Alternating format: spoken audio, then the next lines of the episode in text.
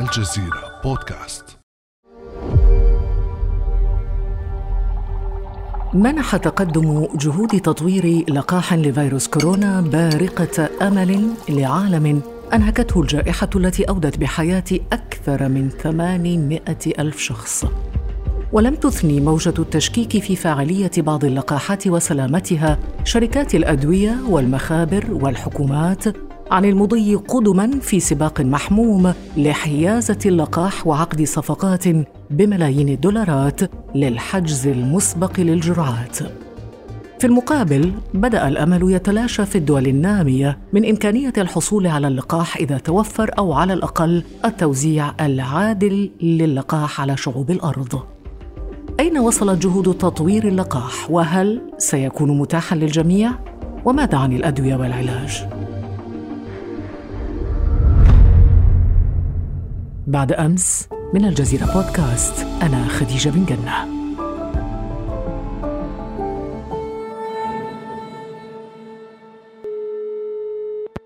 ينضم إلينا في هذه الحلقة الدكتور الهاشمي الوزير مدير عام معهد باستور بتونس أهلا وسهلا بك دكتور هاشمي أهلا وسهلا وشكرا للاستضافة. نحن من نسعد باستضافتك في هذه الحلقة المهمة دكتور. دكتور الهاشمي الوزير، طبعا العالم كله يترقب ويرصد وينتظر نتائج جهود المشاريع والتجارب العلمية لإنتاج لقاح لفيروس كورونا.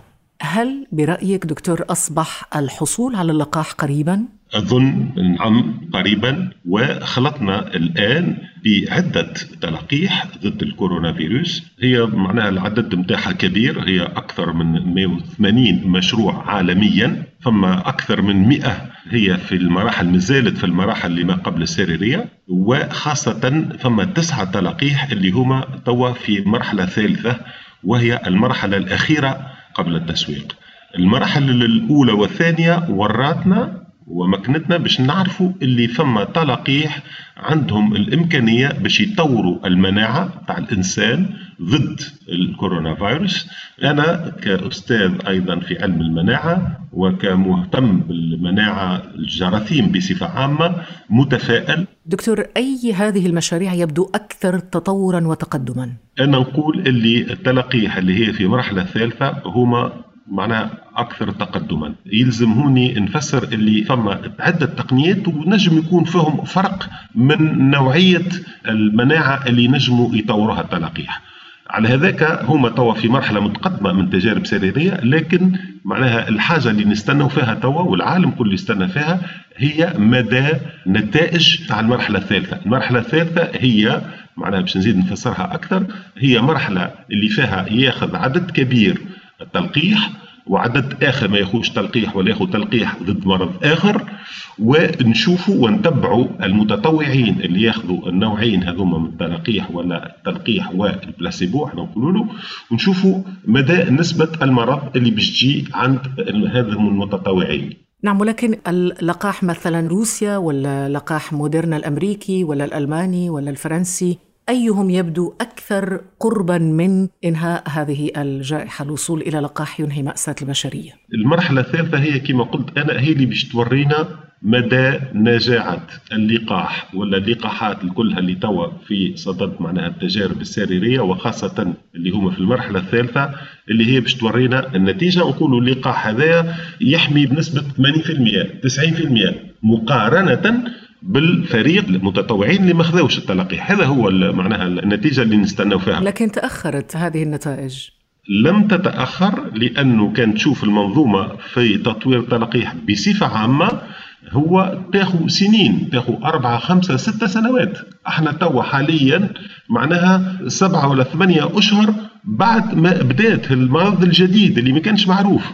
وهذه معناها حاجة معناها عمرها ما صارت في العالم تطوير تلقيح بالسرعة هذه. خدمت مدة 33 في معهد باستور وقبل كنت في معهد باستور في باريس في فرنسا. معناها هذه عمرها ما صارت لنا ومعروفة الناس كل تعيشها. العالم معناها العالم وقف على المرض هذايا نفهم اللي فما معناها ناس تحب تسيس الأمور ولا تستعمل حاجات معناها اللي تخرج على ساعات على النطاق العلمي البحث لكن أنا نحب نقعد في جوهر الموضوع وهو موضوع علمي وله علاقة بتطوير تطوير التلقيح هو أكيد موضوع علمي دكتور ولكن هناك تشكيك في فعالية اللقاحات وسلامتها وهنا يمكن أن نشير إلى لقاح جامعة أكسفورد على سبيل المثال.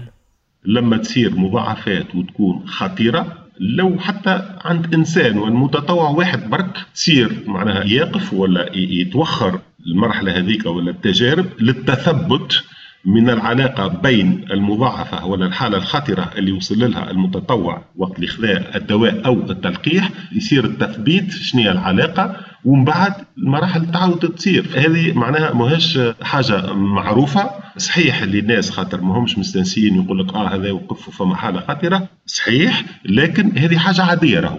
في جميع المراحل أنا نقول لك أكثر أنا الناس الجديين اللي هما كيف يلقاو معناها حالة اللي هي تستوجب أكثر التعمق لتفسيرها هما الناس معناها جديين هل يبدو الموضوع دكتور الهاشمي مرتبطا أيضا بالقرار السياسي والتنافس بين الدول الكبرى؟ صحيح أكيد اللي فما معناها تطورات سياسية في المشكل اللي يمس معناها العالم بأجمعه كما نحب نفسر حاجة زادة اللي كيف يصير التطوير التلقيح من الأول يبدأ العمل البحثي في عادة في الجامعات وفي المراكز البحث ومن بعد يلزم وقت يتعدى للمراحل السريرية يلزم يشوفوا شراكة مع الناس وشركات الأدوية والمخابر الكبرى وحتى الحكومات. اللي صار في ألمانيا هي أمريكا حبت تشري شركة صغيرة صغيره اللي هي طور التلقيح. دونك هذا موجود معناها في العالم ومعناها المنظومة نتاع الأدوية والتلقيح تخدم بالصفة هذه معناها فما ناس تتطور ومن بعد هما يعملوا براءة اختراع وتصير من بعد شراكات والشراكه معناها ناس اللي يحطوا تمويلات كبيرة لأنه التطوير والمراحل السريرية تطلب إمكانيات كبيرة جدا وأيضا التصنيع حسب المعايير الجودة هذوما معناها فيهم كلفة كبيرة وهذا طبيعي كل بلاد يحب يخمم على الشعوب نتاعها وكيفاش معناها تنجم توصل لها تلقيح إذا وجد صحيح فما معناها ساعات أمور سياسية تدخل في الحسابات. الأمور السياسية تدخل في هذه الحسابات والأمور السياسية تدخل أيضا في تحديد الوقت مثلا ترامب الرئيس الأمريكي قال إن اللقاح سيطلق في نوفمبر، منظمة الصحة العالمية أيضا قالت إنها تأمل في أن يخرج هذا اللقاح إلى العالم بحلول منتصف 2021 يعني سؤال المليون اليوم كما يقال هو متى سيتوفر هذا اللقاح إن توفر؟ اللقاح كما قلت لك معناها توا اللي لاهين في المراحل الثالثة لاهين نستناو النتيجة نتاعها. ونتوقعوا اللي تنجم تقعد ثلاثة أربعة خمسة ستة أشهر والتطور معناها الوباء في الأماكن اللي صار فيهم التجارب عند المتطوعين. وثم معناها شركات أدوية ومخابر اللي هي بدأت تصنع في التلقيح اللي هو بصدد التجارب في المرحلة الثالثة. لواش باش كيف؟ لكن أنت تتوقع متى دكتور؟ أنا نتوقع أوائل 2021 السنة القادمة. يعني السنة هذه مرت بحلوها ومرها. فنتطلع إن شاء الله. ما, ما قعدش فيها برشا السنة هذه. ما قعدش فيها برشا توا هذا يعني في سبتمبر مازال ثلاثة أربع شهور آه فنتطلع إن شاء الله. بتفاؤل بداية السنة المقبلة إن شاء الله. نخرج من موضوع ارتباط اللقاح بالأبعاد السياسية. ندخل في صميم شغلك دكتور الهاشمي. أنت طبعا كمدير معهد باستور أنت أيضا كأستاذ لعلم المناعة. يا ريت لو تشرح لنا مراحل صناعة اللقاح. لقاح كوفيد 19 ما هي؟ مراحل هي المرحلة الأولى تبدأ في المخابر. كما قلت في مخابر البحث يعملوها ناس باحثين عادة ينتميوا إلى جامعات أو مخابر بحث. هما يعملوا التطوير هذا في المخبر يشوفوا فما ما نسميه إحنا construction وقت اللي فما معناها من بعد تلقيح يوري يصير يولي جاهز في المخبر نكملوا في المخبر هو بيدو عادة في مراكز البحث يصير التجارب عند الحيوان. باقي نعمل التجارب عند الحيوان للتأكد من نجاعة التلقيح اللي صنع في قدرته لتطوير المناعة عند الحيوان. في بعض حالات وقت اللي فما ما يسمى معناها انيمال موديل معناها فما موديل حيوان يعمل المرض اللي هو يشبه المرض نتاع الإنسان يصيروا أيضا معناها تجارب عند الحيوان لتأكيد من أن التلقيح يحمي الموديل اللي هو متواجد عند الحيوان. OK؟ ومن بعد نتعداو المرحلة بنسميوها إحنا ال toxicity. والحيوان الأقرب إلى الإنسان الذي يمكن أن تجرى عليه التجارب هو؟ مش الأقرب هو الحيوان الذي يستعمل في النوع هذا من الأبحاث هو عادة فئران المخابر معروفين والأرانب بعض أحيان. والمرحلة الثانية هي التجارب السريرية عند الإنسان وهي فيها ثلاثة مراحل قبل معناها التصنيع والتسويق. هي معناها معروفة وقبل ما تاخذ رخصة للتسويق في عدة بلدان وفي العالم بصفة عامة. المرحلة الأولى هي نشوفوا فيها مدى خطورة تلقيح هذايا. هي تسير على عدد قليل من المتطوعين اللي هما يقبلوا يكونوا متطوعين في هذا النوع من التجارب. كان ورات معناها اللي ما فماش معناها خطورة وقتها نتعداو للمرحلة الثانية واللي الهدف نتاعها قبل المرحلة التالية عدد المتطوعين يعني يعد بمئات الآلاف حتى نقول هذا اللقاح جاهز لتوزيعه على البشر. هذا سؤال جيد. كما قلت لك فما ثلاثة مراحل سريرية. المرحلة الأولى العدد عادة بين 10 و 15 إنسان يكفي. المرحلة الثانية توصل 50 60 70 والمرحلة الثالثة اللي هي توا فيها تسعة تلقيح هذيك تنجم توصل 30 ألف و 40 ألف متطوع. هذيك هي المرحلة كما قلت أنا المفصلية اللي هي اللي باش تورينا إضافة إلى تطور المناعة اللي نجم نشوفوها في المرحلة الثانية باش نشوفوا معناها تزامن تطور المناعة مع الحماية. والحماية البروتكشن هي الحاجة اللي نستناوها من تلقيح. هي الحماية ضد مرض معين وفي الوقت هذا بالطبع هي الحماية ضد الكورونا فيروس. طيب جربنا اللقاح على آلاف المتطوعين ثم ماذا يحدث بعد ذلك؟ آلاف هذوم المتطوعين نتبعوهم وقت اللي ياخذوا اللقاح. ونشوف الفريق والناس اللي خذاو اللقاح مقارنة باللي ما خذاوش اللقاح ونشوفوا نسبة المرض. ومن بعد ثم حسابات تصير باش تعطينا مدى نجاح اللقاح وكما قلت لك قبيلة هي تتصنف بافيكاسيتي وبالنسبة للمئوية نتاع الحماية. نجم تكون هي المنظمه العالمية للصحة. توا تقول اللي كان فما لقاح ينجم يعطي حماية أكثر من 50% معناها نجموا يكون حاجة جيدة ونجموا نتبعوها ونجموا نقبلوه للتسويق. لكن ينجم يكونوا لقاحات اللي هما يفوتوا ال 50% حماية تنجم تكون 60 70 80 90% وهذاك هو معناها النتائج اللي لاهين نستناو فيها باش نعرفوا أنه هو اللقاح اللي نجم نستعملوه بأكثر نجاعه لكن مش 100% صعيب باش تلقى لقاح يعطي معناها حماية 100% هذه حاجة علمية موجودة. لكن نحب نقول حاجة أخرى اللي شفنا في المدة الأخيرة في عدة بلدان تخوف من التلقيح بصفة عامة. وأقول لك هذا تلقيح جابوه لنا البلد الفلاني ولا البلد الفلاني اللي يقتلوا لنا الشعوب نتاعنا ولا باش يمرضوهم ولا باش يعديوا لهم أمراض. هذا كله غير صحيح. نعم لكن هذا ليس فقط في دولنا دكتور. في روما مثلا بإيطاليا خرجت مظاهرات كبيرة ضد اللقاح. صحيح صحيح. في روما في أمريكا في أمريكا فئات في المجتمع الناس معناها ما ياخذوش تلقيح أصلا ولا هي نشوفوا أمراض قديمة جدا واللي أنقر معناها مشات ما عادش نعيشوها لا هي ترجع على خاطر الناس ما تستعملش التلقيح لأغراض الله أعلم شنو يعني أنت مع اللقاح. أنا مع اللقاح. لأن اللقاح هو تقدم علمي. يحل المشكلة ولكن قبل أن يتوفر هذا اللقاح ماذا عن الأدوية الخاصة بكوفيد 19 والله الأدوية الخاصة مازالت ماهاش موجودة الآن. كما تعرفوا هذا فيروس جديد فما مخابر تعمل على تطوير أدوية. الأدوية اللي عندنا توا هي أدوية اللي استعملت واللي ورات نوعا ما من النجاعة والتي تستعمل حاليا. فيها نوع من الأدوية إحنا نقولوا symptomatic treatment معناها الأدوية ضد السخانة أدوية ضد حاجات اللي هما نشوفوها والأعراض اللي هي تجي مع الكورونا فيروس لكن كدواء اللي هو 100% ضد الكورونا فيروس وناجح مازال ماهوش موجود.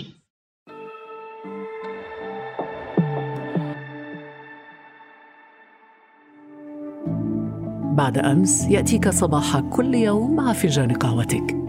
لا تنسى تفعيل زر الاشتراك في تطبيقك لتصلك الحلقات الجديدة في الصباح الباكر.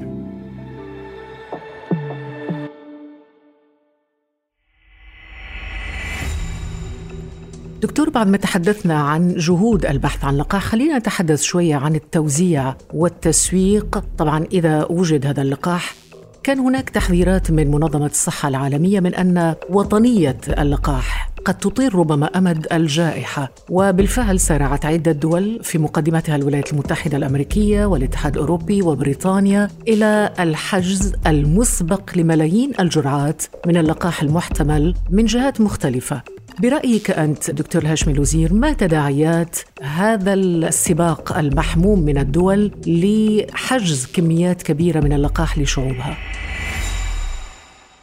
المنظمة العالمية للصحة وعدة منظمات أخرى خاصة ال consortium تاع كوفاكس مثل خطة كوفاكس التي تهدف إلى ضمان وصول الدول إلى أكبر محفظة في العالم للقاحات. وأيضا ال GAVI اللي هما معناها non-governmental organization اللي هي الهدف نتاعها ال access نتاع التلقيح لشعوب ولفئات اللي ممكن بلدانهم ما عندهاش الإمكانيات باش تنجم تعمل الحجز هذا ولا تدفع المبالغ المالية الكبيرة لحجز عدد من كميات التلقيح وهذه بادرة طيبة يلزم الناس تشارك فيها. يعني أنت ترى دكتور أنه من الطبيعي أن تحجز دولة بإمكانياتها المالية هذا اللقاح لشعبها فقط. الدولة عمرها ما بتقول لشعبها فقط هي يعني يبدو الموضوع فيه, فيه أنانية ولا إنسانية لأنه هناك بعد أخلاقي يعني هل يجوز حجز اللقاح لشعب أو دولة دون باقي شعوب الأرض؟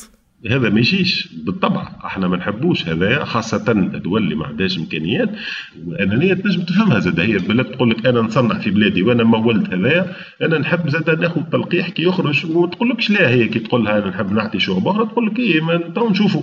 أنا باش نرجع لك المثال آخر. تو هذايا حاجة تثبت حاجة. مثال الكشوفات.